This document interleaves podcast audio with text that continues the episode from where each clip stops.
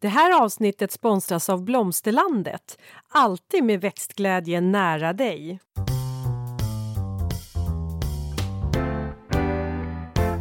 Välkommen till Ulrika och Lindas trädgårdspodd. Och det är jag som är Linda Kjellén, trädgårdsmästare. Och det är jag som är Ulrika Levin, trädgårdsdesigner. Och vi ska faktiskt ha ett väldigt roligt ämne idag, tycker jag i alla fall. Vi ska prata om rhododendron och azaleer. Och vi har ju en gäst med oss, nämligen Rickard Vedin. Eh, du är ortoped, men också stor fantast av rhododendron och azaleer. Och du har ju odlat, ja, du har ju odlat de här i över 27 år, kom vi fram till va? Exakt, nästan på dagen. Ja, ja då är man, en, då är man verkligen en rhododendronkännare. Och jag är så glad för att jag, vi känner ju varandra sedan tidigare du och jag Rickard. Mm. För vi bor ju grannar, än så länge bor vi grannar här i Ursvik. Ja, mm. och det, det, var nästan lite så här så att jag tänkte att eh, jag, jag gick iväg här eh, några minuter och när jag kom tillbaka så kände jag att åh, det blir lite Fråga doktorn istället. Oh. För då satt ni och pratade om, om, om ditt, ditt ja, ben, ben, Som, som gick av här på nyårsafton. Ja, exakt, för jag ja. visste inte att du var ortoped läkare. Nej, okej. Okay. Ja, men det vet du det. Jag, ja, jag blev genast intresserad. Ja, ja, genast intresserad. Jag var mest intresserad av... Tidigare var jag bara intresserad av din rhododendronkunskap och azaleakunskap. Nu var jag också intresserad av din eh, benkunskap. ja, ja. Eh, så det ska, men du Linda, mm. eh, bara kort innan, innan vi börjar eh, prata och släpper fram eh, Rickard där mer. Vad har du gjort sen vi sågs? Oh, eh, det är knappt jag, jag, kommer ihåg men alltså det är ju mycket nu med eh, min eh, odling. Jag har faktiskt precis dragit igång förodlingen och jag har precis planterat mina första dahlior eh, och, eh, i jorden. Så att det, i krukor alltså och i påsar och håller på och förodlar för fullt. Det, det är väl det. Annars så tycker jag bara att det snurrar så jädrans fort nu. Ja, mm, och det var en ganska stor dag här faktiskt i början av veckan för att då fyllde våran yngsta, våran lilla, lilla bebis 18 år.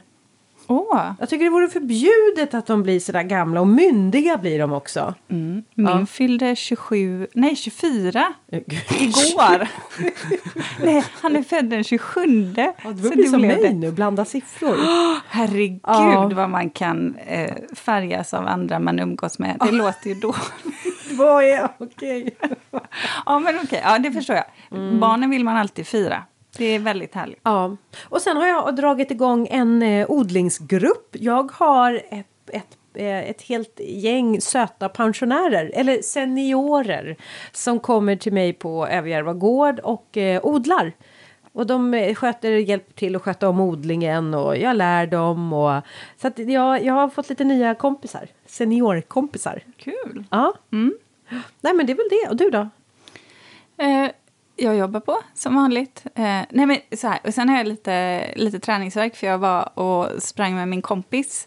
Eh, och vi testade en ny löparrunda och det var så galet kuperat. Eh, så på ett ställe så du vet, var det ju rep man fick hålla sig för att man skulle Gud, kolla löparrunda? Rep? Ja, bergsklättring? Det här, det är så roligt. För när vi springer tillsammans. Hon är en sån extrem vanemänniska. Så att hon måste ha mig på en speciell sida om sig. Och grejen att jag kan inte komma ihåg vilken sida det är, om det är höger eller vänster. Så jag kan ju... Det låter jag, som tvåspann när ja, man kör hästar. Ja, men precis. Så att jag kan ju, du vet, ibland så hamnar jag på fel sida, man springer förbi någon. Då kan hon nästan ta tag i mig och liksom flytta på mig så här att nej, jag måste ha dig på den sidan. och det är så Vilken... himla roligt. Det är sådär, och det är ändå så roligt just där att man har sina grejer ja. för sig. Ja. Nej, det är viktigt. Rätt ja. sida när vi springer. Ja, nej, det var länge sedan jag var ute och, och sprang. Men, men eh, det, och det kan jag inte skylla på att jag har brutit ben utan det, må, det beror nog på att jag kanske väljer bort det. Ja, men du har ju hästar. Jag har hästar. Det finns väl en begränsad tid också? Ja, faktiskt. För, det gör för det. vad man ska göra. Ja. Men du, Linda. Ja. ja. kör på. Gå vi på, på ämnet. Ja. Um, men jag, jag, tycker vi släpper in dig nu, Rickard. Mm. Ja, tänker jag. Uh, för, för det första, kan du definiera vad är en rhododendron och azalea? Liksom? Mm. Azalea är ju en form av rhododendron, men generellt sett så är de lövfällande när de tappar sina blad på vintern. Och det gör ju inte de här vanliga liksom städsegröna rhododendron. Eh, rhododendron är ju liksom ett av världens artrikaste släkten och oerhört gammalt. Och, alltså det finns tusen olika arter. Ja, eh, och, alltså som är skapade av naturen. Oj! Ja. Eh, som är rent Guds faders verk. Och sen så alla hybrider som har kommit till. Och eh, då liksom beror på var man läser någonstans. Men på vissa ställen står det kanske ett par tusen hybrider. På andra ställen står det 40 000 hybrider. Eh, men hur många som finns tillgängliga är oklart. Men det finns hur mycket som helst att välja på. Var, vart ursprungslandet för dem? Lite allt möjligt. I Sverige har vi två arter. Skvattram Ja, skvattram. Det finns uppe i Vemdalen, eller ännu högre upp. Ja. Och eh, alpros, eh, laponicum, rhododendron laponicum har vi också uppe i Lappland någonstans. Eh, men sen så finns det kanske eh, uppskattningsvis 10-20 i Europa. Mm. Och så resten finns ju i liksom, högalpin terräng. Kina, Tibet, eh, Bhutan, de ställena. Det finns i Nordamerika också finns i Australien också. Mera värme, liksom älskande varianter då naturligtvis. Ja, för det där tänker jag på när, när du nu säger då i Kina uppe i liksom bergen. Eh, hur det är, för härdigheten är ju inte så. Eh, så vad, vad, skulle vi säga att den härdigaste är det zon 4, 5, 4 eller? Mm. Ja, svårt att svara på. Det finns det säkert men eh, tar man allting som säljs till exempel i plantskolan så klarar sig nästan allting minus 20 grader i varje fall. Ja, och sen så, men om de är utsatta för stark blåst i kombination med 20 grader eller du vet det värsta för en rhododendron det är egentligen då när det är tjäl i marken och så kommer den här varma solen och det klarar ni inte särskilt länge. Så att torka är väl värsta fienden. Men min rhododendron som jag har fått av dig. Eh, den är ju planterad i, i skugga. Mm. Så där är den lite mer skyddad. Absolut, den mm. behöver du inte fundera på. Nej, det är nej. faktiskt mina också. Och, mm. och väldigt, väldigt eh, inramade eh, så att de inte de står inte vindutsatta mm. överhuvudtaget. Men visst, visst är det så. Och framförallt så, ja, det är knepigt det där när det är kallt och blåsigt och soligt samtidigt. För det här är ju någonting annars, eh, Rickard, som jag hör många av mina kunder, att så fort vi börjar prata ett skuggigt läge så tycker de att då, då tar vi en rhododendron. Mm. Eh, och då brukar jag säga att rhododendron kan faktiskt trivas alldeles utomordentligt i sol, mm. men behöver lite andra växtbetingelser kanske än en torktålig buske. Mm. Eller, för de blommar ju mer intensivt om de får mer sol på sig. Ska man generalisera, det finns ju så jättemycket olika typer, men så är ju vandrande sol, vandrande skugga perfekt. Alltså ett par timmars sol per dag, ett par timmars skugga per dag och sådär. Då, då. Eh, det finns många arter som klarar ren skugga. Eh, jättebra norrläge på huset, förutsatt att det inte står massa träd också och täcker himlen. Eh, ehm, ren skugga, då kanske de inte blommar lika vackert. Å andra sidan, står ni i ren sol så brukar blommorna blekna ganska kvickt och blommar över snabbare också. Så att en, en blandning är naturligtvis bäst. Men som du säger, det finns ju eh, eh typer av rhododendron, den här Yakushimano-gruppen till exempel, som, som vill ha södersol och som är mycket tåligare. Och så finns det de som inte tål mycket sol. Ja. Mm. Linda, vad, vad har du för relation till rhododendron? Är det en växt som du tycker om och som du har använt dig mycket av? Nej, jag har inte det. Men det är som med, med mycket i livet att eh, man kan ju inte lära sig allt på en gång och få upp ögonen på allt på en gång. Utan ofta så blir det väl att man fastnar kanske för det där som man, man eh, faller för. Som man tycker är åh, liksom, no någonting känslomässigt som får en att falla. Eh, rhododendron har ju inte gjort det. Men eh, ju mer kunskap jag har fått om trädgård och hur viktigt det är att ha en trädgård som också är just eh, vintergrön. Eh, men också när jag faktiskt var och besökte din trädgård, eh, din och din frus trädgård, Lenas trädgård, för två år sedan tror jag.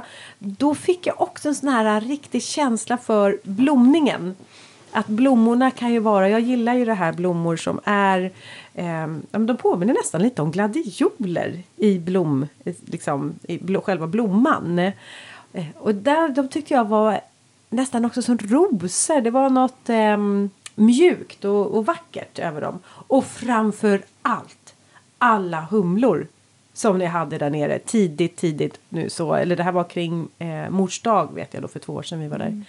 Eh, och det fick mig ändå så här att börja uppskatta rhododendron och se dem och det handlar väl om så mycket att får man tillräckligt med kunskap om det så då blir man intresserad.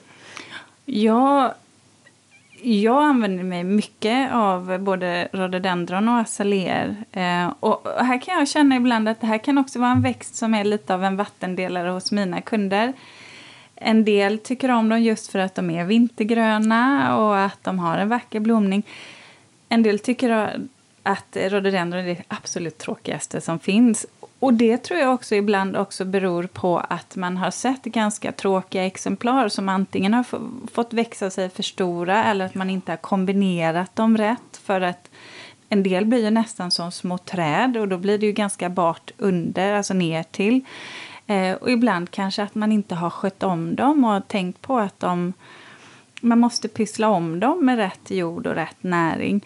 Sen har jag, när jag, där jag växte upp i Borås, där hade ju vi ett rhododendronparti eh, med så, sån här vanlig rhododendron lila som de flesta eh, tror jag känner till.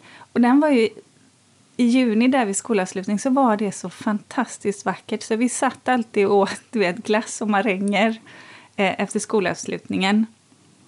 Precis där vid den uteplatsen och pappa skötte om det. Och så att, ja, jag kan, jag kan verkligen tycka att de eh, fyller sin plats. Och jag har ju flera rhododendron och framförallt azaleor som jag tycker doftar något helt fantastiskt. Mm. Och vi kommer väl komma in på sorter ja. sen, Linda, hoppas ja. jag. Ja, det hoppas jag. Men du, Rickard, ja. ditt intresse då, för 27 år sedan, hur väcktes det? Jag väntade på mitt andra barn och då fick man ju tio dagars pappaledighet på den tiden. Det var liksom. och, eh, och ehm, då kom ju inte barnet naturligtvis. Och då gick jag ju vankade där som en äggsjuk höna. Och då måste jag ju börja med något. Och min kusin är ju mycket intresserad av trädgård. Så han sa Rickard, du ska ha ett woodland. Ska ha. Och då måste jag ju liksom ta reda på vad det är.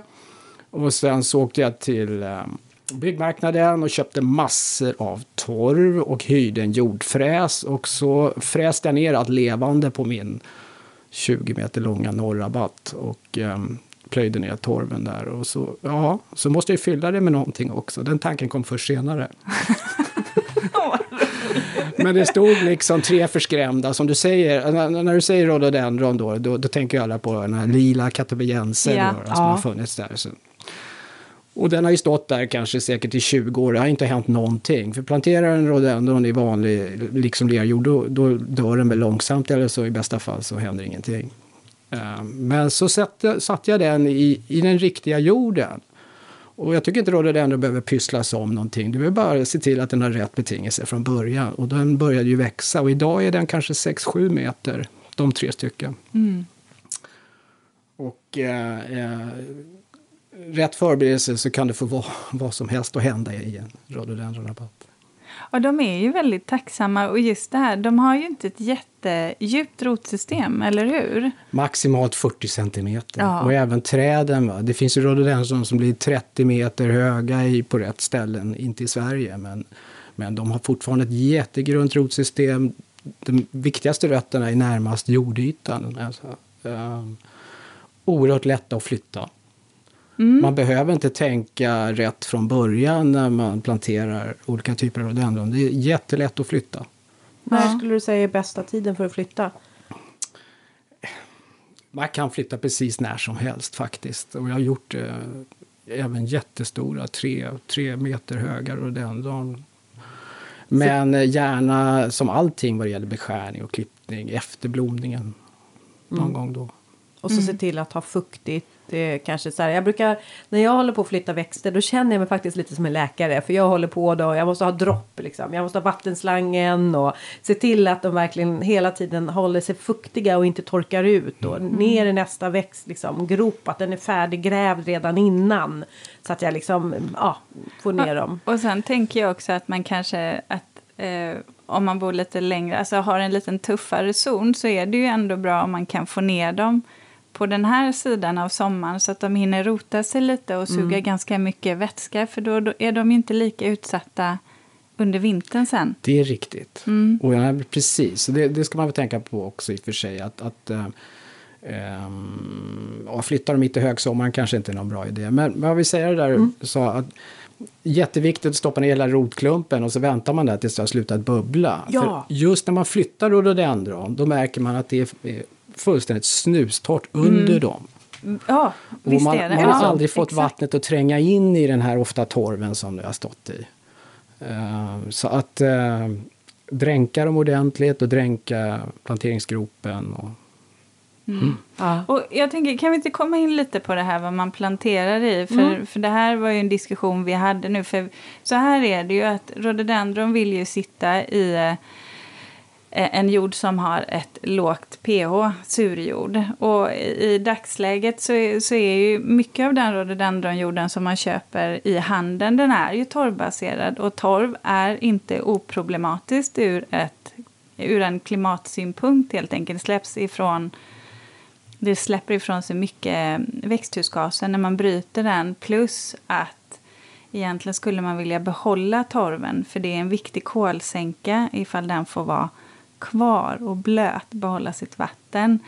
Eh, samtidigt så, så har det varit lite svårt hittills att hitta alternativ eh, till torven eh, faktiskt. Men vi pratade lite om vad man kan använda och hur man kan skapa förutsättningar eh, där man inte bara använder torv. För du sa ju också att i naturen så, så växer ju sällan rhododendron i ren torv. Eller hur, Rickard? Mm nej, det stämmer. Det kom ju som en eh, tråkig nyhet det här. För jag har ju använt väldigt mycket torv i, eh, i mina dagar. Och liksom, eh, Ja, men- så tror jag många odlare Ja. känner och eh, let, hoppas febril på att de jordspecialisterna kan ta fram andra alternativ som är mer klimatsmarta.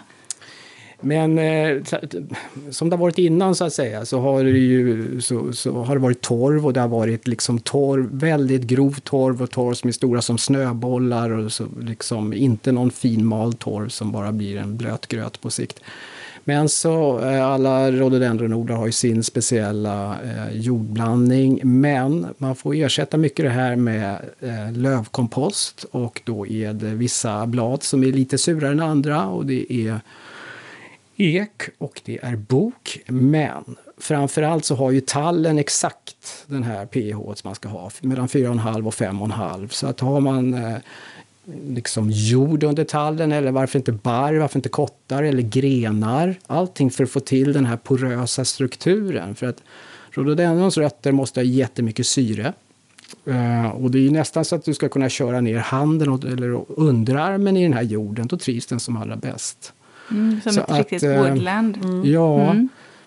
eh, sand kan man också stoppa ner där. Och, eh, men allting från barrväxter alltså, de löven vi sa. Mm. Där jobbar ju jag, jag gör ju så. Eh, och, och där sa ju du också det Rickard, för att jag har ju planterat mina eh, rhododendron under en ek. Eh, och, och det är ju många herrans år sedan. Och jag använde ju vanlig rhododendronjord som jag hade köpt i affären. Och det, den var ju också torvbaserad då, men eh, sedan några år tillbaka så jag återfyller ju aldrig med någonting annat än egentligen mina eklöv som, som bara får, får, får trilla ner. Och där sa ju du att torven bryts ju också ner så att nu sitter de troligtvis i sin egen, alltså i vanlig jord egentligen. Det vill säga att den jorden som har skapats utifrån de växtbetingelserna som finns runt omkring det och de stortrivs. Eh, jag behöver inte jobba eh, med något annat överhuvudtaget. Sen ska jag också tillägga, det kommer ju faktiskt jord nu, har jag sett mm. i handeln, som är torvfri. Jippi! Jag kan inte säga vad det är för pH-värde på dem. Men det eh, finns. Men det finns och jag hoppas att det också kommer för, för surjordsväxter. Eh, mm. Heja! Heja! Eh, men det är väl också så här, det ska vi också säga att anledningen till att rhododendron och eller överhuvudtaget surjordsväxter vill ha ett lägre pH det är ju för att eh, eh näringsämnena ska kunna tas upp av eh, växterna. Så att det är ju det som är för att det kan man ju se om man har då eh, en rhododendron eller azalea som står i, eh, i en jord med felaktigt pH då får den väl näringsbristsymptom. Exakt, och eh, gärna lite gulaktiga blad och den här klassiska eh, gröna trädliknande historien i centrum av bladet och så blir det lite gulnat utåt sidorna, kloros och så. Nej, det är riktigt. Ehm, hur, vad, vad använder du då för att eh, ge näring till dina rhododendron? För som sagt, du har ju ett gäng. Jo, nej men eh, i, i, första hand bara se till att de har rätt jord från början. Ja. Eh, för då, då sköter det mycket sig självt. Det är, det är ett av skälen varför jag gillar rhododendron. Det, det, det är ganska arbetsbesparande. Du behöver ja. noggranna förberedelser, förberedelser. Men sen kan du strunta i dem. Du kan eh, trimma dem och eh, Ja, jag har gött ibland. Ibland har jag slängt på lite rhododendrongödsel strax innan blomningen och strax efter blomningen. Ehm, men det är inte nödvändigt om du komposterar och så. Jag tänkte säga en sak bara när du sa att dina eklöv trillar ner och, mm. och göder dina rhododendron. Det är mm. jättebra, för vad de verkligen gillar det är just på hösten också få ett par centimeters lager med organiskt material ovanpå sig. Eftersom de har sånt ytligt rotsystem så, så kommer de ta upp mycket av sin näring just därifrån. Så att eh, gödning av rhododendron, ja, men inte nödvändigt. Liksom om du mulchar dem ordentligt som, Nej. som det kallas. Ja. Så här, det, det, är en väldigt gammal lek, den är väldigt stor och jag bara känner jag orkar inte kratta Du, och, du och Rickard är kompisar där alltså? Ja, precis. Ja. Ett rhododendronparti. Jag är hemma. Ja. Jag bara sitter tillbaka. Mm. Låt det ligga. Ja, jag älskar perennrabatter, men det kräver ju ett ständigt underhåll. Jag är inte, inte så road av just det här underhållsarbetet i trädgården. Jag gillar nyanläggning. jag förstår. Ja. Men ja, jag tänkte så här, om man, då, om man då vill börja odla dem, om man nu är nybörjare. Jag tänkte så här, vi ger tips på om man är nybörjare, vilka sorter man ska, eh, vad man ska tänka på. För vi har ju pratat lite om hur man ska plantera dem, men vilka sorter som är bra för en nybörjare. Men sen skulle jag också vilja höra några sorter från dig, Rickard, som, som är för de här, du vet, som ändå är lite, som du, lite nördiga kanske på rhododendron och azaleer. Finns det någon sån här måste, sån här, som du drömmer om, som du bara, ah, den där vi, ska jag komma över en dag. Så vi börjar här, vi, börjar, vi kör nybörjare först. Ja, ja, det är, problemet är att jag har kommit över alla de där som jag känt att jag skulle vilja ha. Men ja, det är ju jättesvårt. Eh, eh, för det första, um, hybrider kontra vildarter. Och I början på mitt intresse då, då kollar man in de vackra blomfärgerna och såna där. Och, och, den där färgen och den här knallgula och den där röda och sådär. Så tänker man. Men sen med tiden så liksom, blomningen varar i tre, fyra veckor, men det är inte det som jag tycker är bäst med en rhododendronbuske. Det är ju nytillväxten som kan se helt olika ut. Det är bladen, det finns ju blad som är 50 centimeter långa, mm. inte så vanligt i Sverige, men åtminstone 30-35. Och så finns det de som är 3 millimeter långa. Typ. Alltså det gäller ju att skapa en väldigt varierad eh, växtvägg utav alla dessa sorter. Inte köpa på sig bara för blomfärgen eh, 13 olika färger för blad, med blad som ser exakt likadana ut. Det blir en grymt tråkig eh, rabatt då. då. Så, sorter, ja. Nybörjare. Vi var nybörjare. Eh, jag tycker ändå då en Yakushimanum, soltålig, Koshirovada. Jättekonstigt namn. Det ja, är det gick en... gå på Ulrika. Ja, men den är snygg. Den äh, har äh, djupt rosa blommor som knopp och sen så långsamt bleknar den ut till vitt. Äh, som sagt tålig, kanske uppemot en meter hög, kanske en och en halv meter bred. Det är en. Sen finns den absolut vanligaste i, i plantskolorna förutom den här lila katabiense, den vita Cunninghams White. Ja, just det. Den, den. Eh, den är ju jättevacker, med väldigt vackert mörkgrönt bladverk. Och kompakt framförallt Ja. upplever jag den som. Jättebra att ha i framkant på högre rhododendron om man så att säga vill verkligen ha en hel vägg. Jag har den framför eh, scintillation. Mm. Vita färgen passar ju bra till eh, allting, men sen så framför, framför Cunninghams White, som ändå betraktas som mellanstor, så måste ju ha liksom många småbladiga japanska azaleer och, med, som färgmatchar där också. Ja, Carmensina ka, Ja, ros. råd och... Ja. Eh, vad finns ju, vilka, färg, vilka färger man är intresserad Ja. av. Det finns väl ingen riktigt blå rhododendron utan de här Nej, vanliga det. färgerna, men annars finns det... Men det finns, ehm, jag undrar om den jag har här ute om det är en gul eller mild gul. Tror jag att den var. Eller var aprikos. Eh, det f- aprikosorange tror jag den var nog faktiskt. Eh, som jag har här ute. Ja, Mm. det finns äh, liksom peachfärgade, Ja. det finns knallgula, blekgula, alltså... Mm, blekgult är ju vackert till det här mörkgröna bladverket där. Mm. Det ska jag säga när, när vi flyttar nu så då är det den, den, den och mitt päronträd ska jag ta med mig härifrån. Du tar väl med dig den du fick av mig också? Ja, ja, ja den, det är den jag ska ta med Ja, mig. ja, okej, okej. G- Oh ja! Ja. Nej, jösses, Ja, Den, ja, nej, den ska följa med. Den kommer flytta till Åsby. Ja. Några kanske, eh, ja, jag vet inte om man ska kalla dem svåra, men några som du tänker så här som, som är lite speciella om man är väldigt intresserad. Eh, det finns en som är på tapeten just nu, en korsning mellan eh, två vildarter. En Jacusimanum och en Pachysanthum och den heter Silbervelour. Silber med B och den har såna här eh, lite lansettformade silvriga blad. Eh, är jättefin. Är de lite, eftersom de heter velour, jag tänker sam, alltså är de lite luna Ja, bladen? indument finns absolut. Det låter som en för dig Ulrika. ja, Lite silvrigt sådär. Ja. Eh, sen, sen har vi de här lite som blir lite högre, trädliknande. Så, så en vildart som heter Fortuné.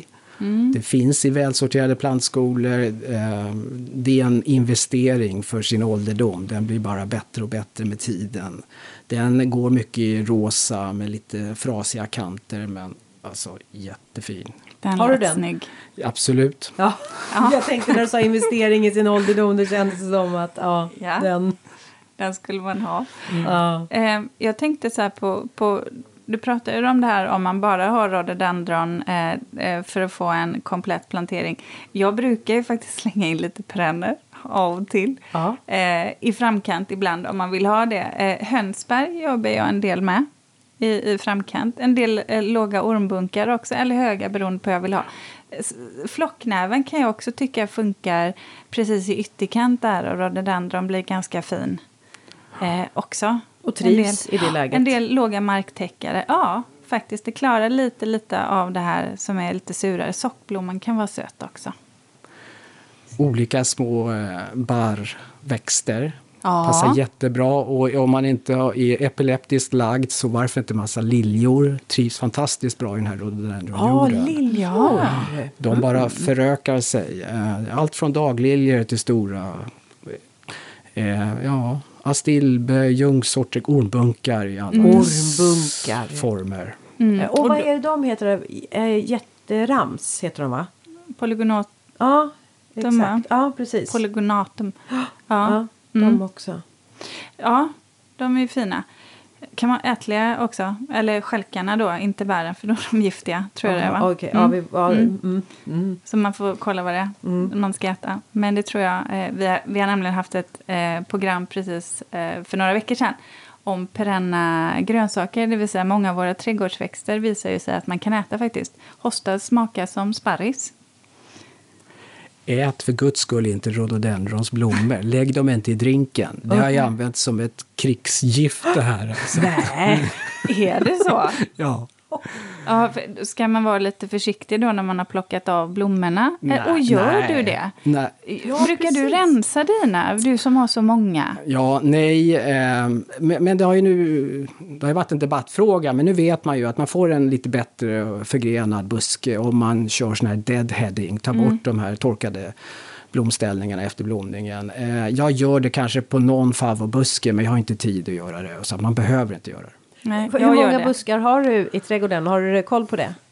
Det beror på hur man räknar. För att jag, jag, jag sår ju nya varje år. Så att det finns ju allting från två centimeter höga till ändå, ja, 6-7 meter. Men säg kanske mellan 200-300 någonting sånt. Det är ju Och hur stor är trädgården? mycket. Nej, inte stor. Den är ni- 900. Totalt i tomten 980 tror jag. Ja. Men ja, har, har du något annat än rhododendron? Eller är det, det är bara rhododendron och azaleer? Jo, nej, jag har massa annat. Jag har i och för sig ett landställe också. Då, där har jag lite mera. Som en backup. Eh, Men jo, jag har, jag har rosor, jag gillar liljor, jag Jag gillar vet att Lena, din, Ja. din fru, tycker om det också. Så att hon skulle gärna se att hon fick in lite mera den typen utav. Men eh, hon... Jo, men det blir ju sådär att eh, eh, jag, hade ju haft en gräsplan alltid i mitten av tomten och den krymper i oroväckande hastighet. Men vi spelar inte så mycket fotboll där längre. Så Nej, att, eh, precis.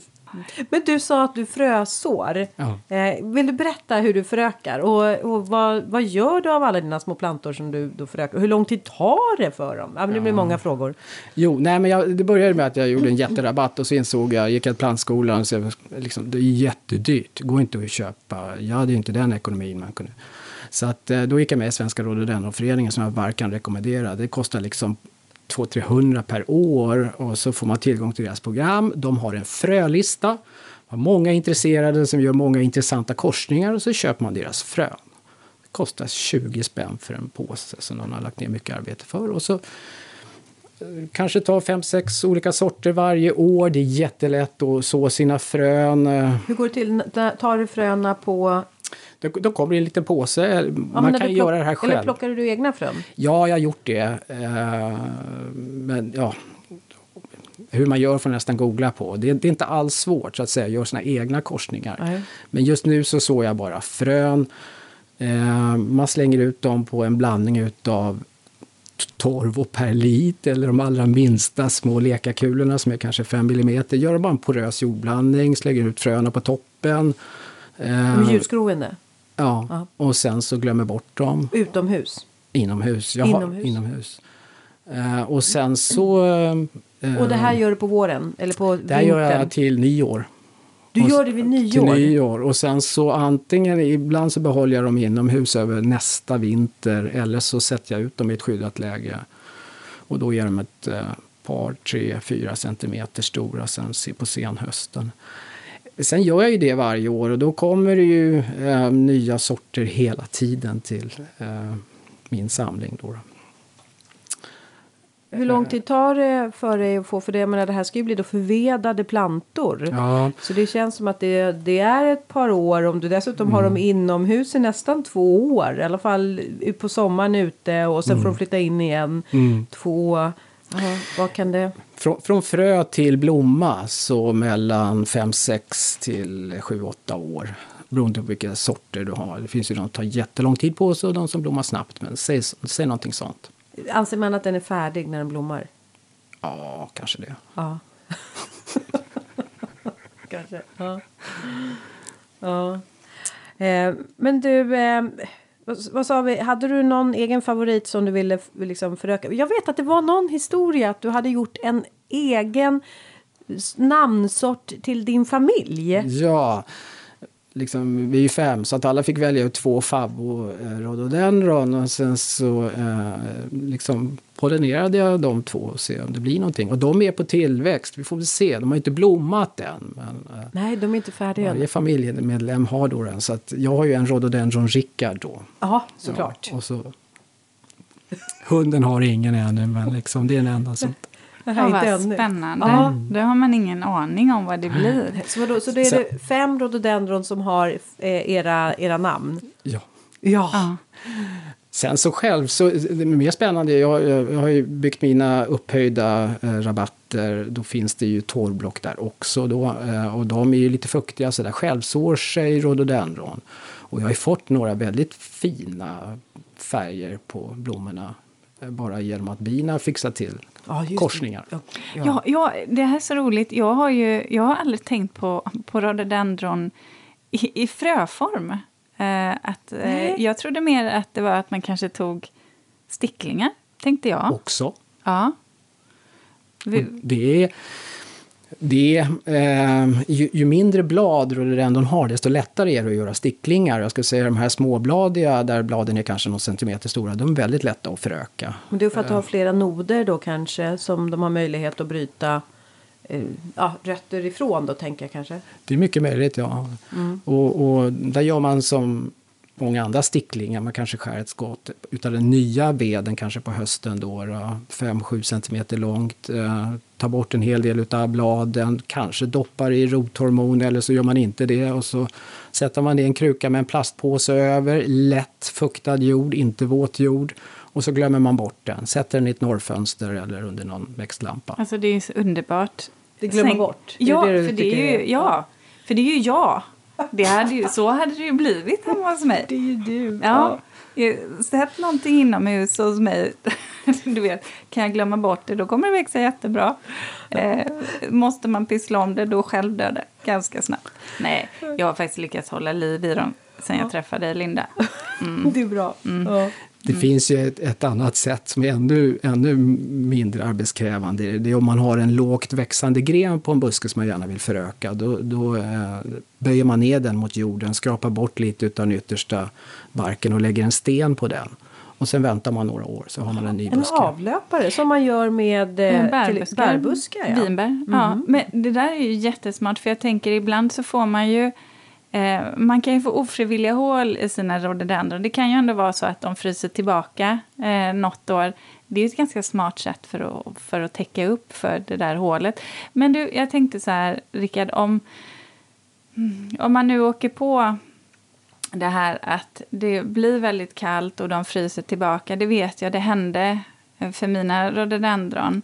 Eh, eller om de har förvuxit sig. Eh, vad, kan man beskära dem? Ska man beskära dem? Och, och när i så fall? Mm. Linda, visst är vi stolta över att ha en sponsor till dagens avsnitt? Ja, och det är Blomsterlandet. En trädgårdsbutik nära dig med butiker över hela landet och en e-handel som är öppen dygnet runt. Välkommen! Beror på lite grann om man, eh, om man har fått en tråkig buske med eh, liksom rangliga grenar och lite blad så absolut kan man göra det. Ehm, man ska väl då skära strax efter blomningen. Man kan gärna skära ner dem till kanske en höjd 40-50 centimeter men helst att man har några levande blad under beskärningsstället. Har man inte det kan det fungera ändå men då är det ju mer osäkert. Mm. Men sen har man fått en rhododendron som är för stor för uteplatsen eller så, så um, nej men absolut. Eller om man märker att den är på väg att bli för stor, då kan man till exempel bara bryta av de nya skotten så att man i god tid liksom formerar busken. Sen mina eh, stora höga 6-7 meters som håller på att växa in över gången, då tar jag häcksaxen. Det lät brutalt. Ja, jag har hört eh, att man kan knacka eh, inom citationstecken igång nya grenar. Eh, det vill säga där du har en nod eh, som, ja, men, eller liksom, men det, det är bara en liksom, stam och så har du noden. Men där vill du ju få dit en gren, att den noden ska bilda en ny gren. Då kan man gå på precis ovanför noden och sen så tar man och gör ett litet snitt sådär, man pajar lite av barken. Eh, för då, och det gör man tidigt på våren. Så att när då eh, kärlen släpper ur marken och den börjar då suga upp näring och vatten och så. Då när den kommer hit då kommer den inte kunna passera det här. Eh, flödet kommer inte kunna passera vilket gör att det tvingas ut i noden. Och så tvingar man fram en ny gren.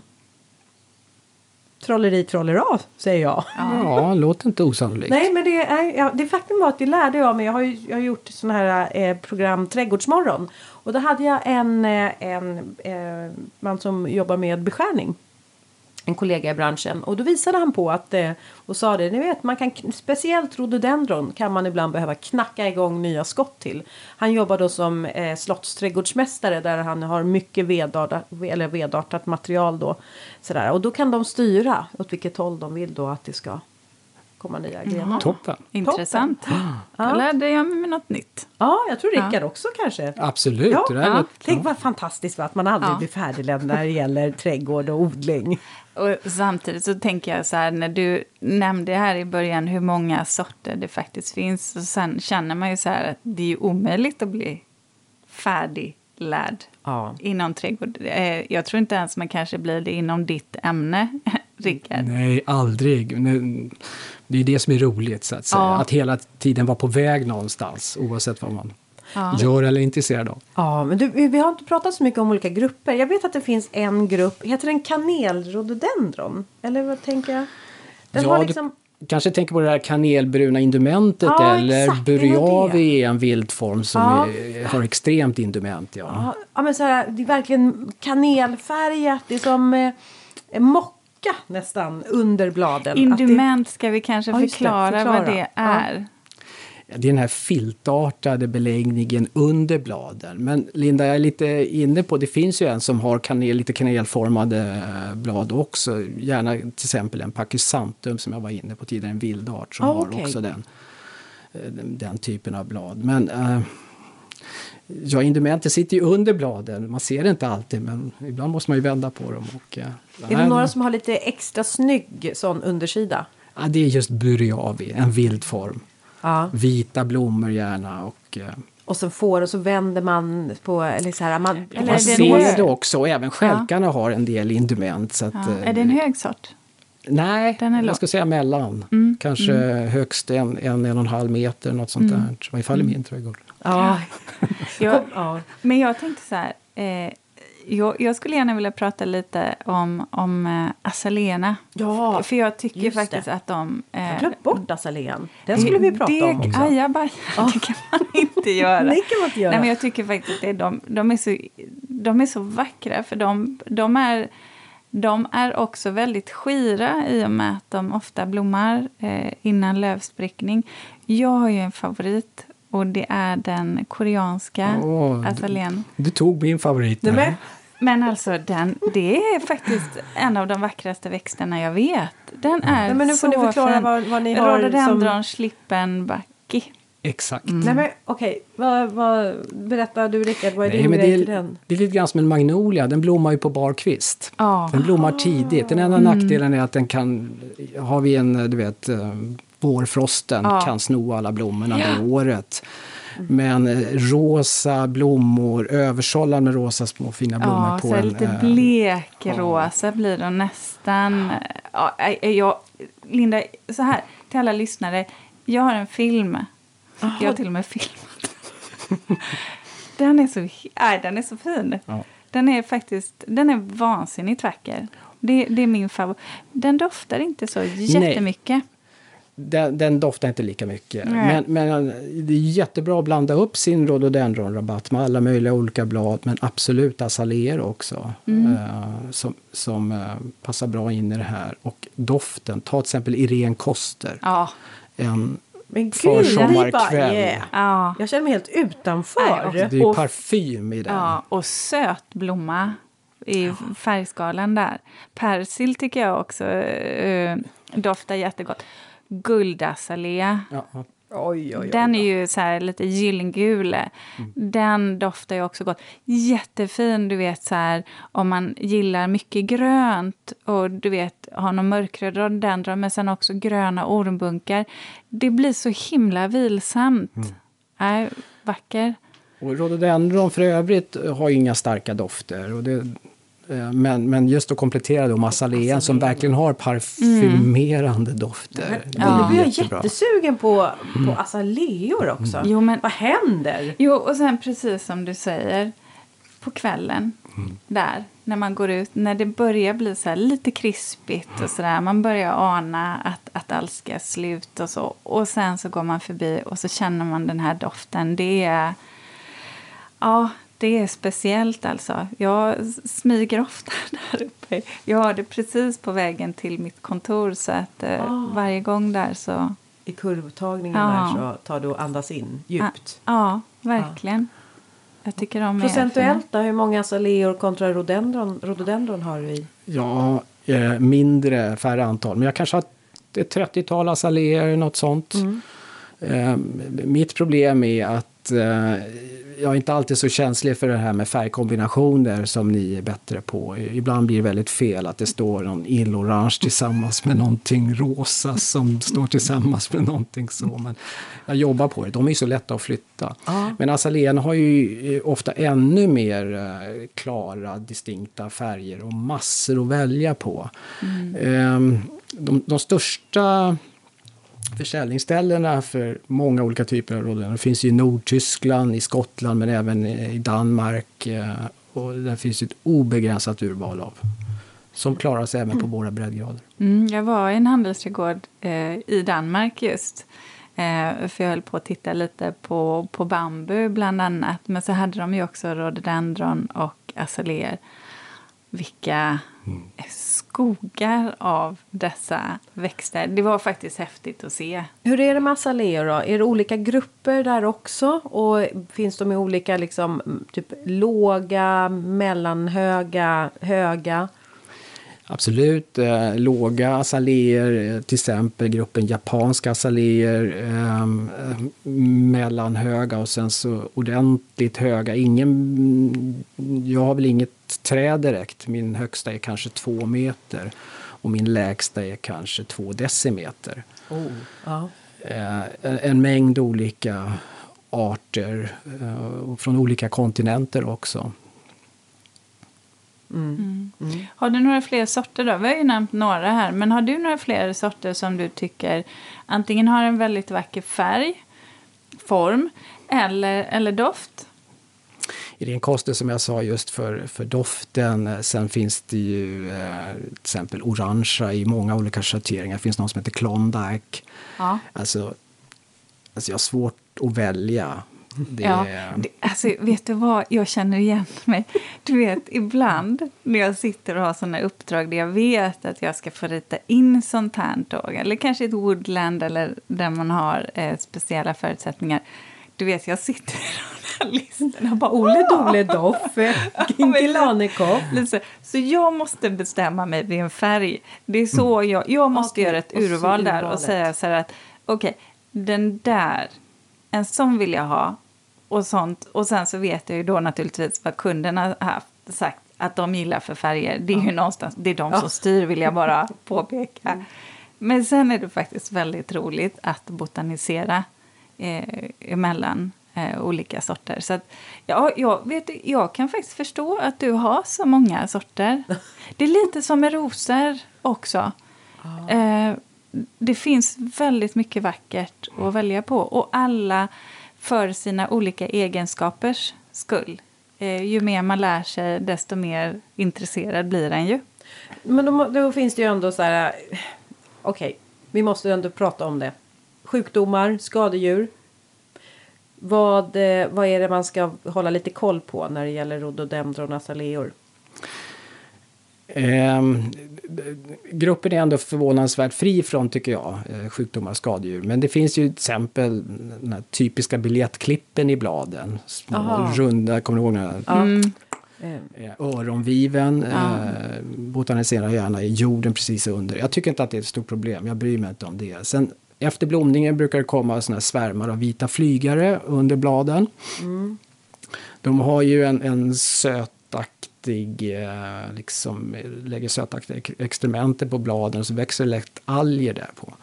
Men jag brukar inte bry mig om det heller, det brukar inte vara något stort problem. Man ska helst inte heller ha eh, eh, rhododendron tillsammans med björkar.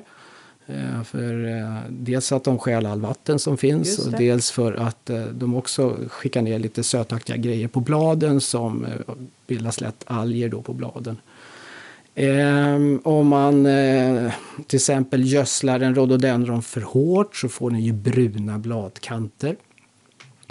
Den, den tål inte mycket gödsel alls, så att säga. Jag konstgödsel. tänker, ja, och jag tänker också så här. Som du sa, rotsystemet ligger väldigt ytligt. Det kan ju också bränna en Mm. del om man inte får ner det där. Just, just så. Mm.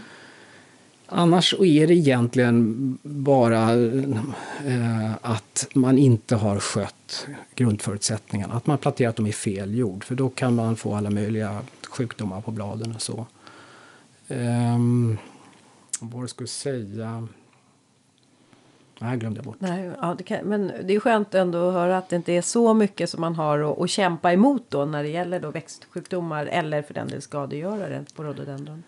Nej, azaleer får ju lätt mjöl, dagg och sånt. Ehm, Det kanske för att de står för torrt då. Ja, att de är på något sätt stressade av olika skäl.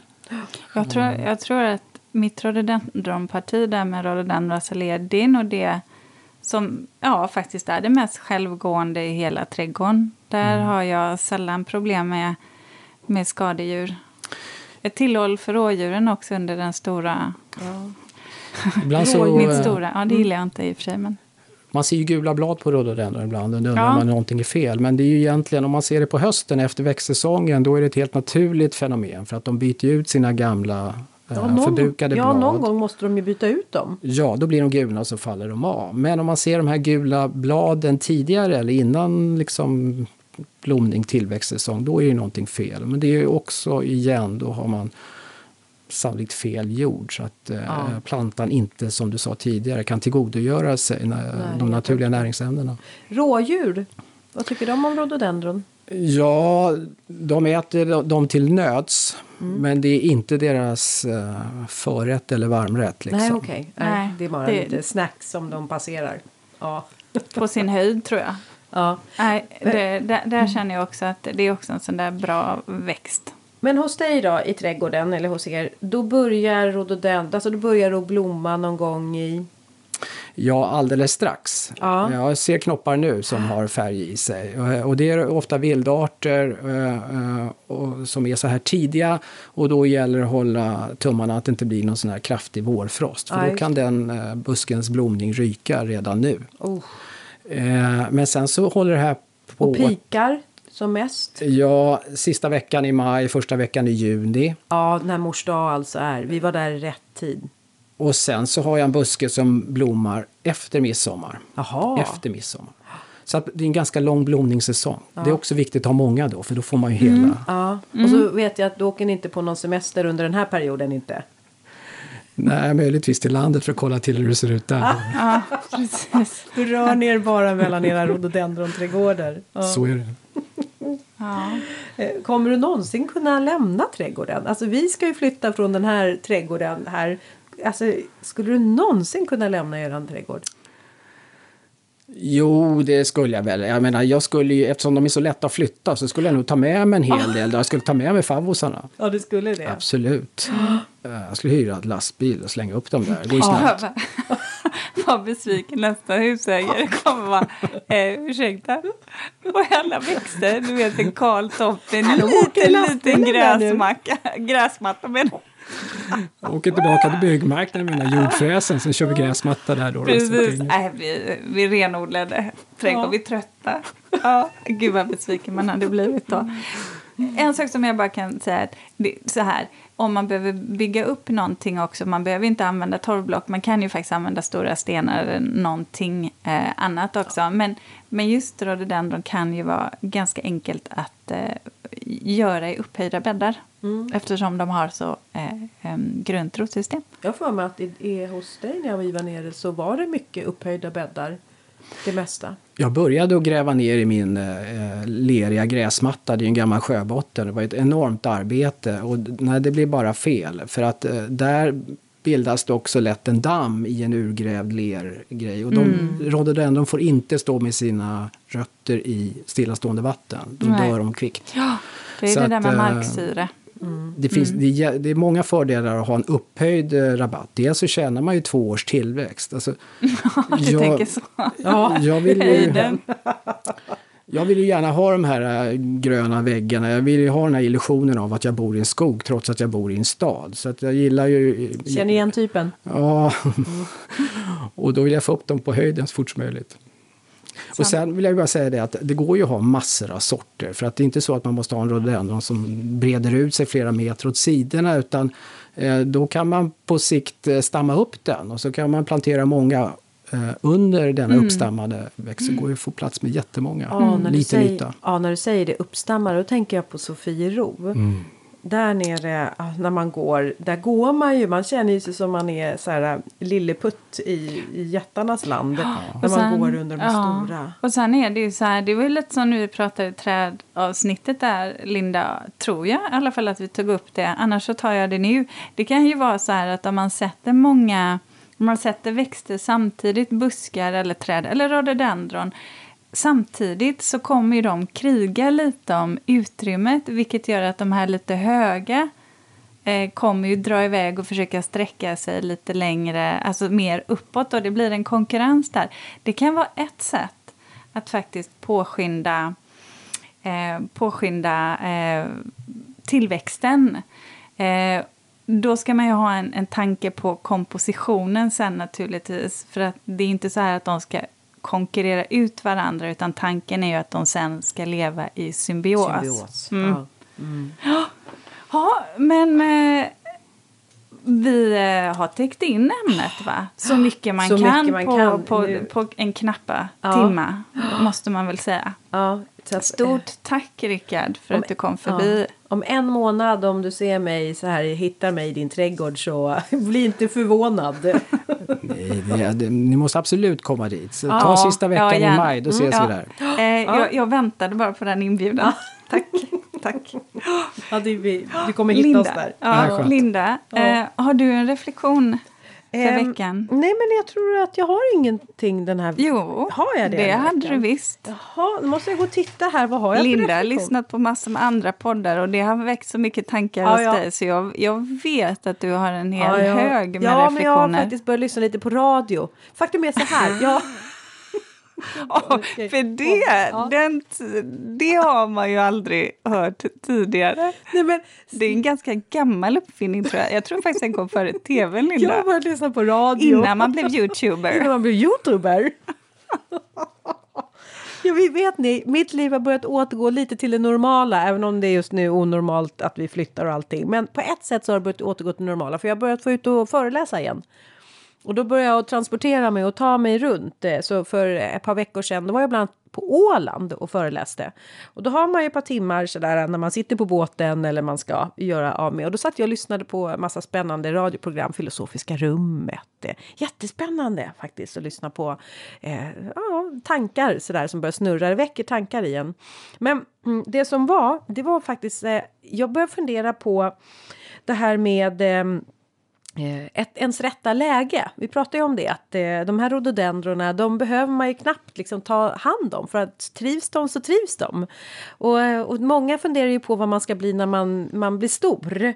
Och eh, jag vet att våra barn här de funderar mycket också på vad ska man bli när man blir stor. Och sen så kommer min, min dotter, våran dotter, hon tragglar som bara den med sin matte i skolan. Oh, hon lägger ner så vansinnigt mycket tid. Alltså hon är en riktig så här och hon anstränger sig verkligen ambitiöst.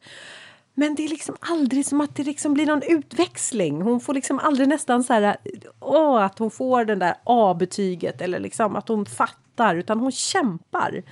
Men så kom hon hem häromdagen och så sa hon, vet du mamma, jag kommer faktiskt få A. Jag bara wow, A inte i matte då, utan i bild. jag bara, ha, men det har du knappt, alltså så här, bild, det har ju inga liksom läxor eller hon bara, nej, men det där, ja. Och då tänker jag så här, det är ju där som hennes rätta läge är i, i det här det konstnärliga och, eh, och då att det är just liksom, vad, vad orättvist, men så måste man liksom kämpa sig igenom och jobba. Men det sker ju inte per, liksom, bara naturligt. Eh, och då tänker jag på att eh, det här med, du vet att vi pratade om också i ett annat avsnitt, att det här att det ska vara roligt att gå till jobbet. Mm. Och där kommer man också in med så här, vissa signaler som säger att man befinner sig i rätt läge. Det är, så här, det är lätt att gå till jobbet och det är lätt att... Och då blir det, jag tänker så här att då är man ju någonstans snäll mot sig själv ja! också. Ja, och du spar så mycket eh, tankar och energi. Alltså huvudet måste ju bli överhettat mm. om du måste kämpa så där mycket. Istället för bara ja, det bara hände därför att jag, ja, jag bara Och har sen, det. sen är det väl alltid det där just för barns räkning. Ibland så, så fascineras jag över hur, hur mycket de egentligen måste stå ut med, eller bara som de så att säga i uppväxten ska hantera det, det är otroligt mycket. Alltså det är ganska höga krav på dem. Det är det sociala, de utvecklas. Eh, det är skolan, det är kunskap som man ska eh, förhålla sig till, auktoriteter. Det- är mycket så här, de ska verkligen formas där och ibland så tänker jag att ju, ju äldre barnen blir, ibland så kan jag känna desto mer kapar man deras frihet. Eller det, ibland så kan jag uppleva det så att, att, ehm, att, att man ställer så höga krav på dem. Och där kan jag tycka att just deras när du fin, säger... ja, deras Ja. finrötter försvinner. Liksom. Ja, och att de också måste få... Att de måste också få hitta det de är duktiga på och inte lägga en värdering i att det skulle påstås vara bättre att vara bra på matte än vad det är att vara bra i bild. Sen behöver man ju en viss grundkunskap oavsett för att kunna så att säga, kanske hantera sitt liv fram igenom. Men vad viktigt det är att också säga att, att det man är bra på, att det är värt Att det är någonting. värt någonting, ja. Både för en, och framförallt för en själv, Ja, tänker jag. ja, ja verkligen. Ja. Ja, ehm, Ja. Det var en liten reflektion. Ja. Ja. Ser du barn som plantor, Linda? Ja, det gör jag faktiskt. jag har ju sagt det. Vad var det du sa? Eh, det var någon gång med vi pratade om barn att de var såna här... Eh, de var inte så höga. Hur, höga, hur högt är ett barn? Pratar Ja, om. precis. Ja, Eh, jättekonstigt. Vi pratar om höjder på växter och Ja. så hamnar vi helt plötsligt på små barn. Och sa jag, men de är inte så höga ja, barnen. Så kom vi fram till att det var längd man brukar Ja, benämna exakt. barn. Mm, barn med. Ja, och vuxna. Ja. eh, stort tack för att ni Ja. har lyssnat igen. Och tack till Rickard. Ja, verkligen stort tack. Kom och berika oss. Jag måste bara säga någonting som är väldigt, väldigt roligt. Mm. Eh, Det är att vi slår lyssnarrekord varje vecka nu. Ni har blivit så många som lyssnar på oss. Ah, Tack! tack Säger jag bara. Ja, det här gör att vi tycker att det är värt att fortsätta. Superroligt. Mm. Vi hörs igen nästa vecka. Ja, det gör vi. Hej då! Hej då! Du, fantastiskt. Lyssnarrekord slår vi för ja. varje vecka. Nu har vi... Jag tror vi